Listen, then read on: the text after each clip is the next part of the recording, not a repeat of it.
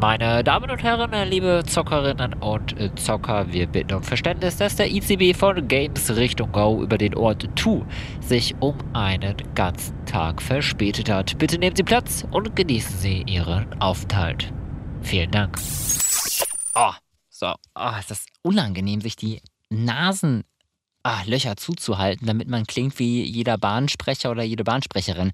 Damit herzlich willkommen zu mal eben kurz auf ein Käffchen das Wichtigste zu einem neuen Spiel. Es ist Dienstag, ja. I am sorry. Leider gab es ein unschönes Ereignis. Bambino ist sehr plötzlich verstorben. Ihr wisst, ich mache sehr viel mit Tieren. Melly und ich haben zehn Degus, einen Hund, zwei Katzen und ab und zu dazwischen auch nochmal Tiere zu Gast, die wir aufpäppeln müssen. Bambino ist ein Degu. Mit ihm waren wir jetzt äh, das ganze Wochenende beim Tierarzt. Der hatte eine gefährliche Bisswunde und sich davon leider nicht erholen können, war jetzt drei Jahre bei uns. Ist kein einfaches Thema. Bambino geht es jetzt hoffentlich besser im Tierhimmel, wie man so schön sagt. Und ich hoffe, ihr könnt verstehen, weswegen diese Folge erst jetzt erscheint. Vielen Dank auch für euren Trost auf Instagram. Da habe ich euch ja so ein bisschen mitgenommen durch die schwierigen Tage.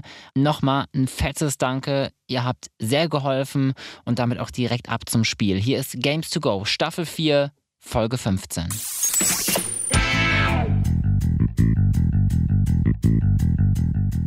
The name's Penelope.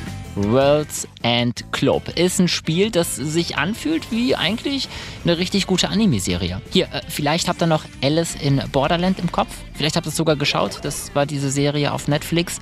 So ähnlich läuft es nämlich in diesem Spiel.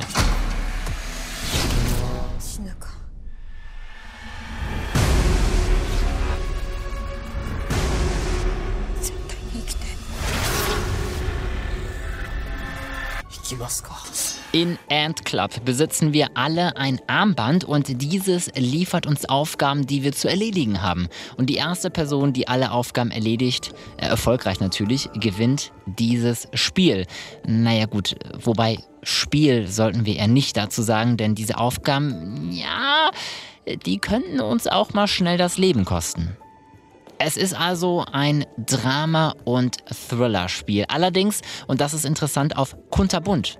Ja, klar, ist auch ein Game für die Switch, aber so bunt es auch ist, lasst euch nicht täuschen, weil die Story ist äh, nämlich, ja, eigentlich will ich nicht sagen geil, weil es ist schon abartig, weil also äh, äh, im Kampf um, ne, ihr müsst halt Aufgaben erledigen und könnt dabei sterben, aber also die Aufmachung ist geil, halten wir es so fest. Aber die Aufgaben die unser Armband zeigt und die wir erledigen müssen, und das wird jetzt kompliziert, sind nicht unsere Aufgaben.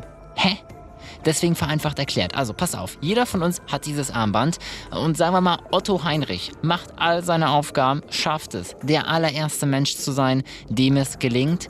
Statt dass er aber gewinnt, siegt Max Mustermann, weil Otto seine Aufgaben erledigt. Und irgendwo auf der Welt gibt es jemanden, der oder die die Aufgaben von Otto Heinrich löst. Ja, verstanden? Also könntet ihr euch eigentlich auch einfach hinlegen und beten, dass einer oder eine da draußen eure Aufgaben macht und zack, habt ihr gewonnen, äh, während ihr einfach nur chillt und so ein leckeres Eis schlürft. Aber was ist überhaupt der Preis? Kein Pokal, nee, sondern ein blauer, magischer Schlüssel. Und was es damit auf sich hat, hey, wir haben keine Ahnung. Es ist aber vorerst auch nicht wichtig, denn wenn niemand binnen einer Stunde diesen Schlüssel bekommt, verlieren alle. Und äh, was verlieren bei solchen Games bedeutet, können wir uns fast schon denken. Für die Nicht-GTA-Kenner und Kennerinnen unter euch, äh, das war gerade der Todsound von GTA. Also übersetzt, wir sterben! Und das will keiner. Oder doch? Hm.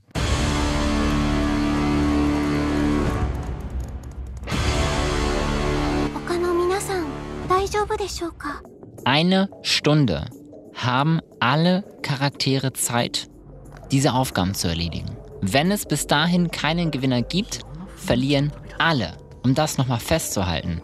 Und eins, das dieses Spiel eben so besonders macht, ist wirklich dieser knallbunte, teils kitschige Look. Also Während es in dem Spiel wirklich darum geht, diesen Schlüssel zu bekommen und Aufgaben zu lösen, die uns das Leben kosten, ist die Aufmachung aller Happy Pokémon auf Regenbogenfarben.